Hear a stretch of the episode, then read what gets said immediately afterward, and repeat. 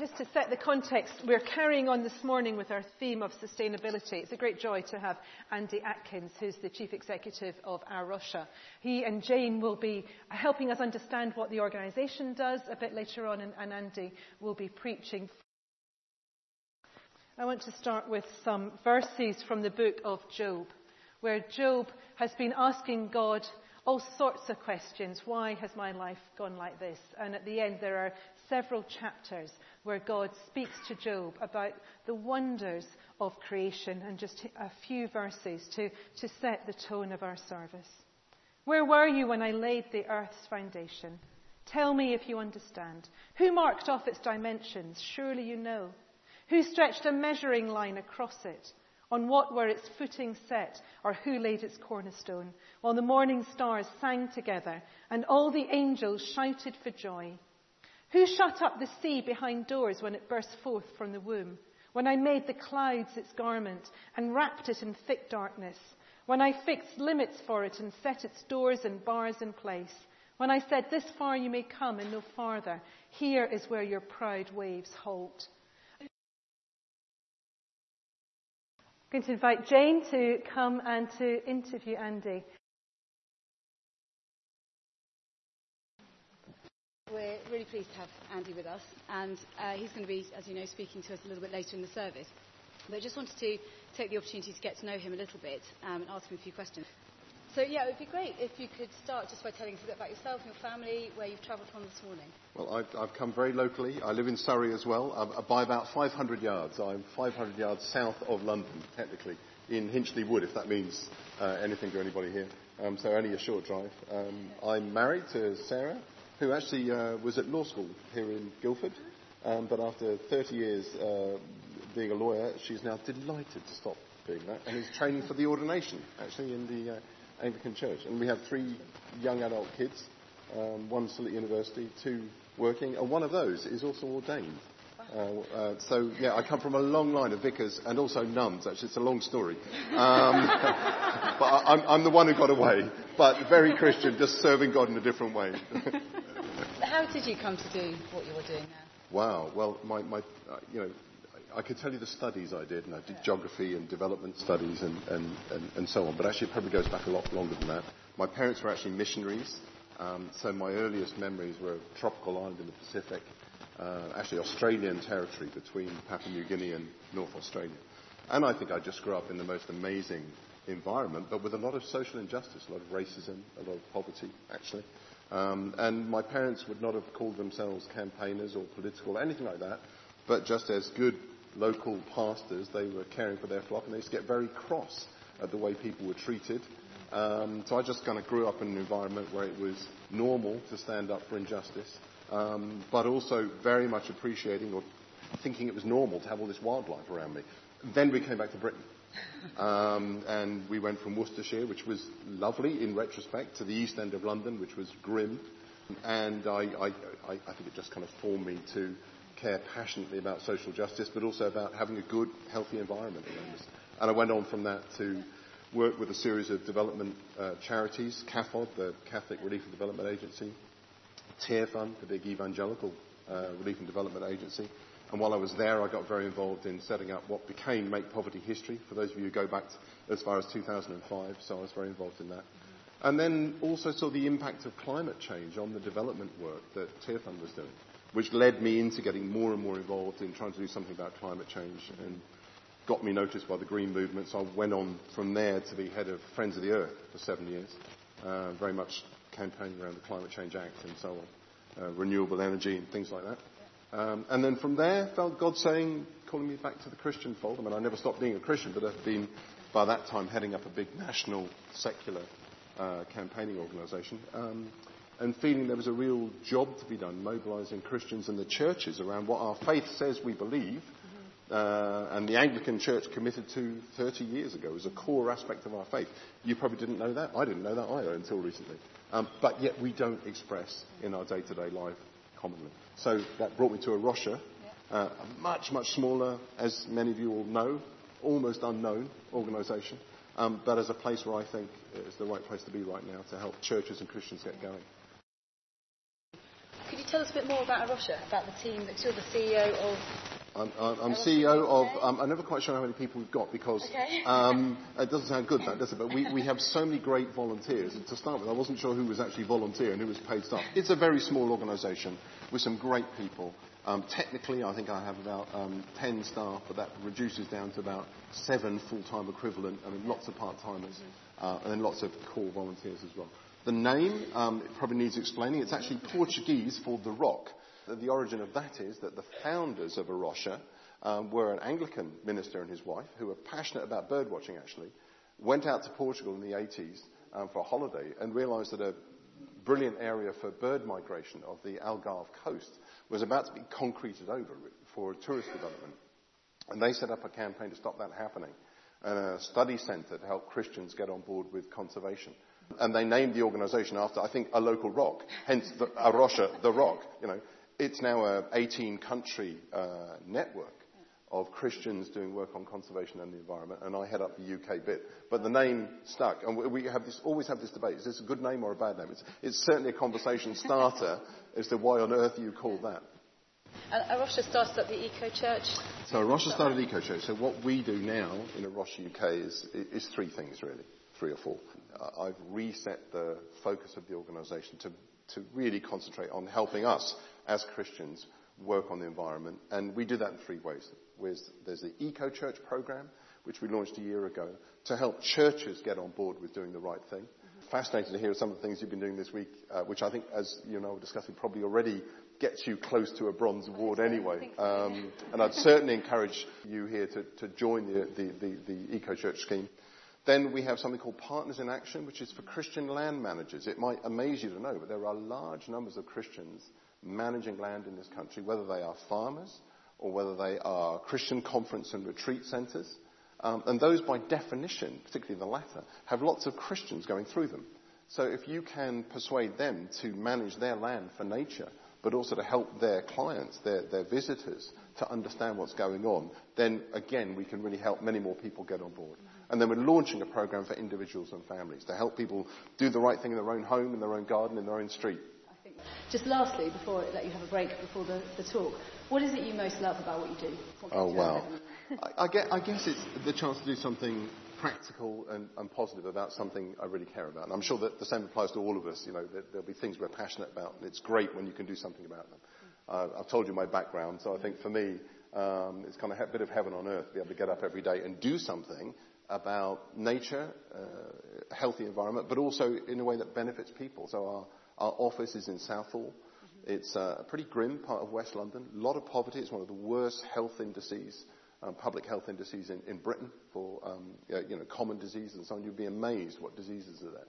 Mm-hmm. Um, and yet we see in our urban reserve school kids, disabled people, Um, people of all faiths coming down there to just enjoy some peace and some safety um, and get some exercise, which is really, really important for health. So I, I love being able to do something that actually helps both people and nature.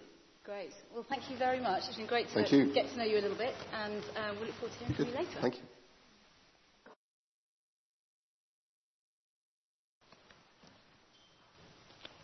Our reading is taken from Psalm one hundred and four. Verses ten to twenty-four. He makes springs pour water into the ravines.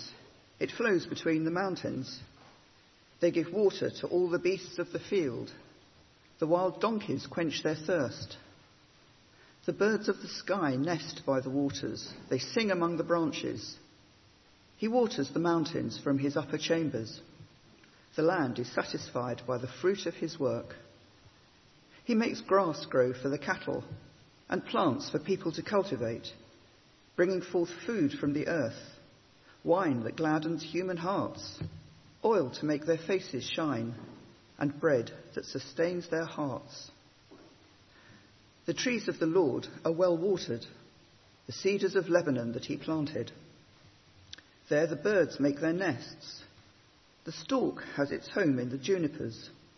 The high mountains belong to the wild goats. The crags are a refuge for the hyrax. He made the moon to mark the seasons, and the sun knows when to go down. You bring darkness, it becomes night, and all the beasts of the forest prowl. The lions roar for their prey and seek their food from God. The sun rises, and they steal away. They return and lie down in their dens. Then people go out to their work, to their labour until evening. How many are your works, Lord? In wisdom you made them all. The earth is full of your creatures. This is the word of the Lord. Thanks for having me. And let me say already, I'm so impressed to hear of some of the things you've been doing. It's really exciting. And as I drove down this morning, I thought, that's a really lovely area. And uh, I'm amazed I haven't made it out this far on my bicycle, actually, so far. Uh, I do a lot of cycling around this area, and I'd love to come down again and see what you're up to. It's uh, fantastic. Anyway, can I ask you to put your hands up if you ever admired a breathtaking sunset or sniffed a flower or thought, what a lovely little robin when it comes and sits on the spade when you're digging, or in other way, admired nature. Put your hands up if you've ever done any of those things. And that's just about everybody, if not everybody. There might be some hiding, but um, yeah. So that's not surprising, actually, I think. Um, we all know that we're like that. It's a very, very natural thing to do. And modern science is now showing that we are actually wired as human beings to appreciate nature. So we might have thought, well, that's just normal, but actually they're now digging into our heads to find out what's actually going on. And they've discovered there's a part of our brain that really relaxes when it's exposed to nature. It's like a muscle that gets tired from making decisions, actually. It's the part of our mind that makes decisions, is really relaxed and refreshed by being exposed to nature. And so it turns out that actually we need contact with nature for our own well-being as humans. Um, and I would say that that shouldn't really be surprising when you think that we are created, in whatever form you believe that happened, but we are created by God, who also created the rest of nature. Why would it not work together like that? So what I want to look at this morning is, what has the Bible got to say about nature? What does God think about nature? And then explore what that means for us today as Christians. So let's start at the very beginning. That's not... Uh, Well, it is part of... Is it Mary Poppins or is it The Sound of Music? I can't remember. Um, anyway, let's start at the beginning of the Bible. Um, right at the beginning of the Bible, in the creation story of Genesis, we read of God bringing the different forms of life into being. For example, chapter one, verse twenty, God says, "Let the waters swarm with fish and other life. Let the skies be filled with birds of every kind." And I think the key point of that story, right at the start of the Bible, is that we have a creator God who made life in abundance and in extraordinary diversity. We've already had other readings this morning from Psalms, from Job, that actually say the same thing. And this is reinforced then throughout the Bible, isn't it? Um, in the prophet Isaiah we read, "The Lord is the everlasting God, the creator of the ends of the earth." In Psalm twenty-four we read, "The earth is the Lord's and everything in it." And so on. Throughout the Bible, actually, we have it reinforced, if we care to read it, and I'll come back to that, that God created this. So, that's the starting point. God created it. That should be enough to make us want to do something about it. But I think secondly, and most importantly, it's clear that God not only created it, but actually he loves it. Again, back in Genesis, chapter one, verse thirty-one, after God brought all these things into being, it says, God looked over all that he had made and saw that it was very good. So it's okay if we trash it then, is it? No, it can't be, can it? It can't be okay if God created this for us to treat it badly. God is not emotionally neutral about what he created. He loves it. He thinks it's great. And I would say that love is not just an emotion, a fond feeling, it's, it's a very proactive, practical love, as we heard in Psalm one oh four, one of my favourites. And I, I, I was lobbying at the U N one day, believe it or not, and was um, opened my Bible to read before going in. I've never seen it before. I thought, my goodness, why have no vicar, sorry, not to pick on vicars, why has no vicar ever read this psalm to me in church? I've never, ever noticed this, but it's absolutely incredible. So, And you see in that psalm, and you see in many other places, how God is catering for all of nature, not just for humans. And actually, we're very intertwined. We need each other. And that speaks of another very important truth that only now is modern science, if you like, rediscovering, and that we rather lost in the last centuries, that as humans, we are entirely dependent for our life and our long-term survival as a species on the bounty of nature and natural processes. Without regular rainfall, without good soil, insects that pollinate our food crops, a benign climate that allows us to grow agriculture in most of the world, we cannot survive. We literally cannot survive. Air pollution is becoming a, a big thing in the news at the moment. We can't go more than a few minutes without breathable air. Yet actually, we are so polluting the air in many parts of this country and the world that literally people are dying.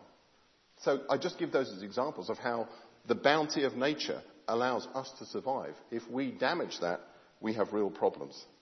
So clearly then, God intended his creation to work together. He intended humans to be stewards, not just to abuse the rest of nature. And when we do the latter, when we abuse nature, it's not only bad for nature, we're now realizing it's terribly bad for us as well. Now, we have to acknowledge that over the centuries, um, much of the Christian church has really underplayed this. As I asked myself, why has no vicar ever read me Psalm one hundred four before? Or why have I not heard that in church? You may well be asking yourself, if this is such an important message about God's caring for creation, and we as humans needing to care for it too, why do we not hear that more often? Really, really good question, I would say.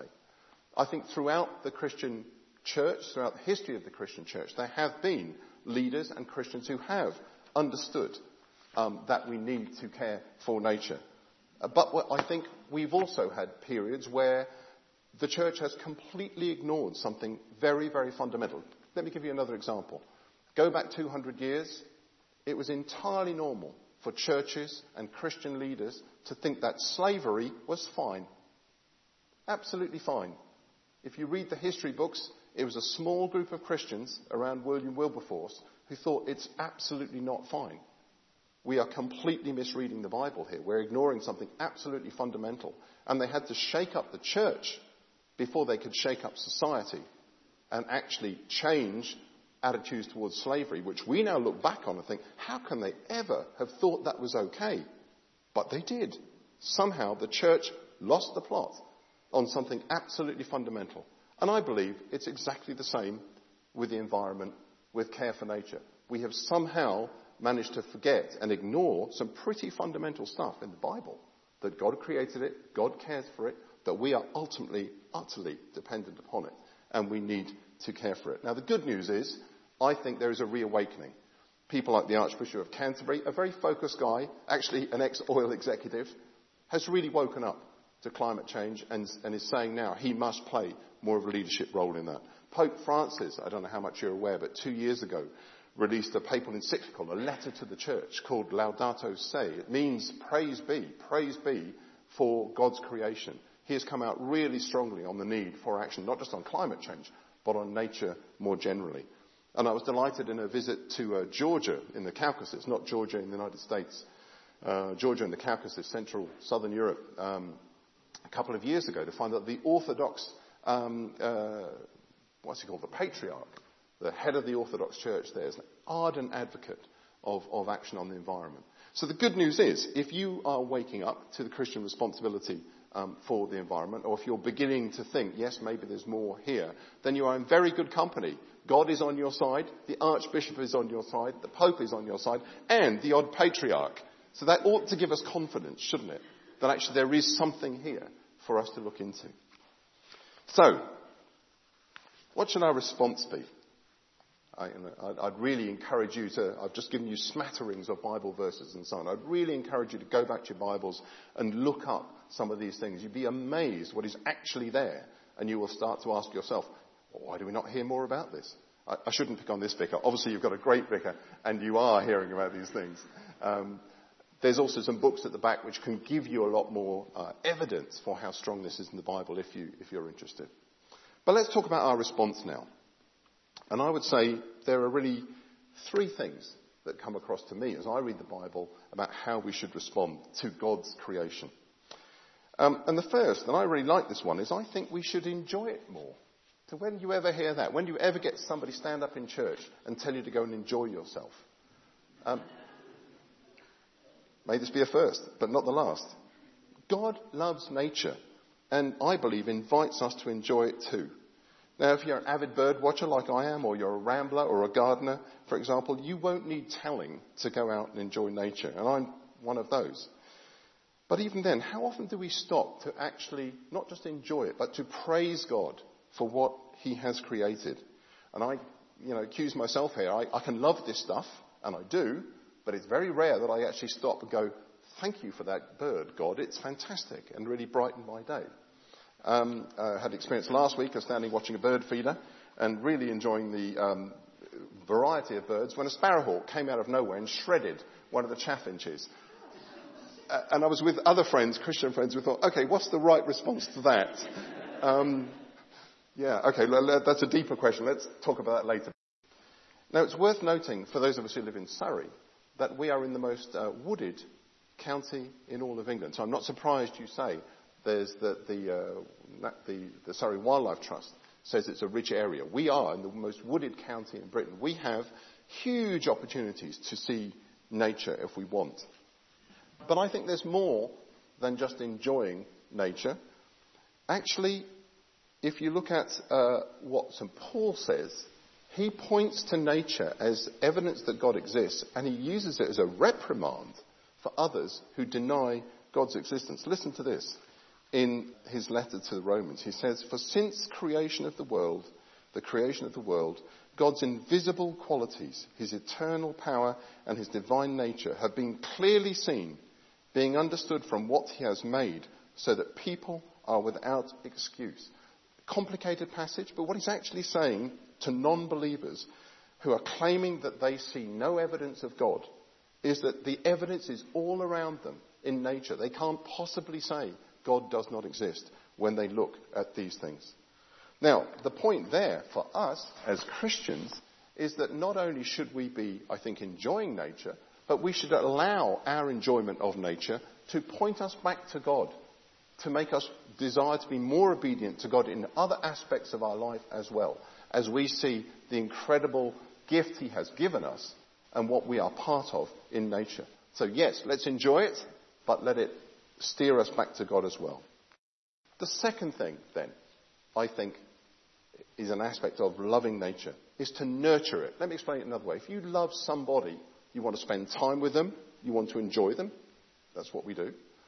But imagine your children or your spouse or a friend that you love. You really want to see them develop. You want to see them be the best that they can be. You want to nurture them.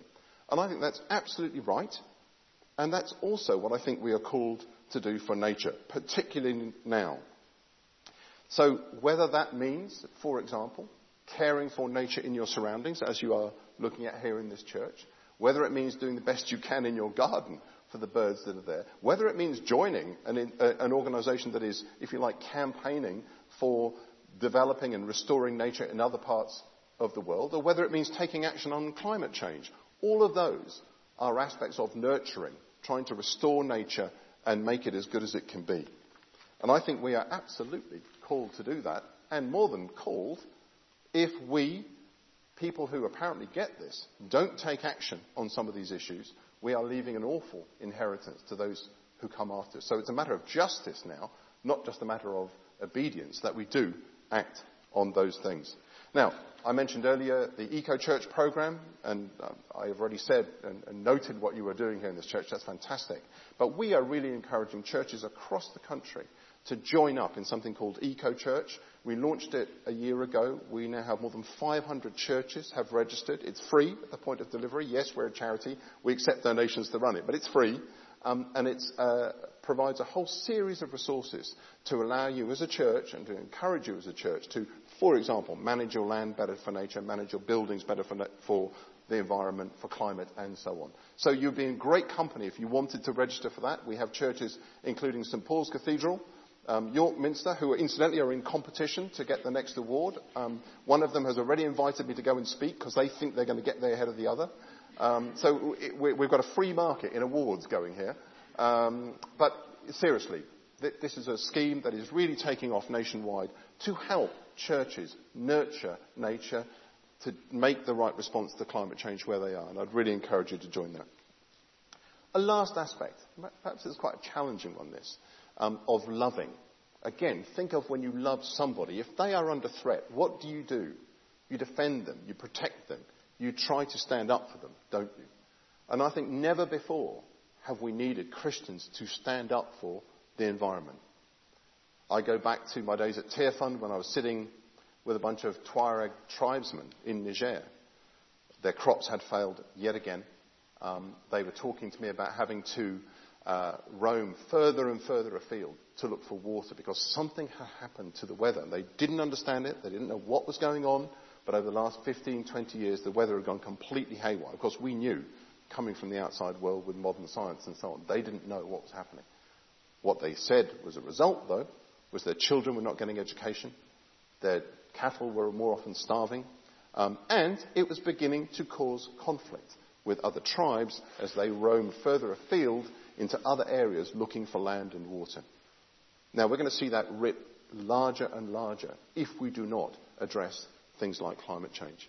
And likewise, if you take the case of Britain on nature, completely different subject, we are seeing, despite the fact that we live in a very rich area of nature here in Surrey, a very rapid decline in Britain's own species, with, with a recent survey that we were part of showing that one in ten of the species we surveyed are in danger of disappearing completely from our shores. Now, what kind of inheritance is that for our children and our grandchildren who come after us, even in leafy Surrey?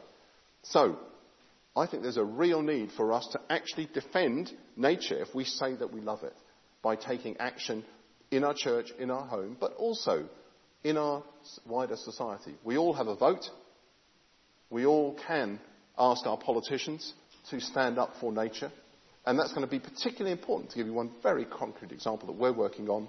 Um, the European Union, and I'm not making a statement for or against Brexit here, just telling you the facts. European legislation has in some ways been terrible for the environment. Agricultural policies have been disastrous for rural environment.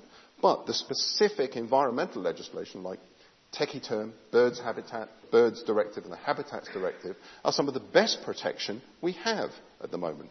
What happens to those when we leave the E U? From our point of view as Christian environmentalists, we would love the government to do something better for the rural environment than much of the agricultural policies have, have done. But we really need them to preserve the other legislation that has come from the E U. They're already talking. Andrea Ledstrom is already talking about dismantling some of it, of not bringing it across into U K legislation. That could be a real disaster. So there's a very practical thing for us right now as a Christian conservation organisation in asking our members, supporters, the wider churches to ask their M Ps to preserve the best of European environmental legislation as we go independent. Very practical thing we can do as Christians to defend nature. Well, you get the idea. We, as Christians, feel and believe there is huge biblical evidence to say God created nature, He loves nature, He wants us to love it too. And what we're trying to do as a Rocha is simply to make that easier for people like you and me with busy daytime jobs to love nature practically in a way that will make a difference. So, I'll leave you with that invitation to enjoy nature, to really, really enjoy it, to praise God for it, to let nature point you back to God and greater obedience to God in the rest of your life. But also to take love for nature and love for God further by looking at what you can do to nurture nature where you are and to defend nature and natural processes like climate, a stable climate, good air quality, good water, all of which we ultimately rely on. Now, we can help you. That's what we're here for. Um, if you want to take this further, please take one of the leaflets you've uh, been given. Above all, please just sign up to our e-news. It's free. We will not ask you for loads of money. It's a way that we can give you ideas on a regular basis of things you can do. And there's a sheet at the back if you want to just give us your email. We can keep you informed.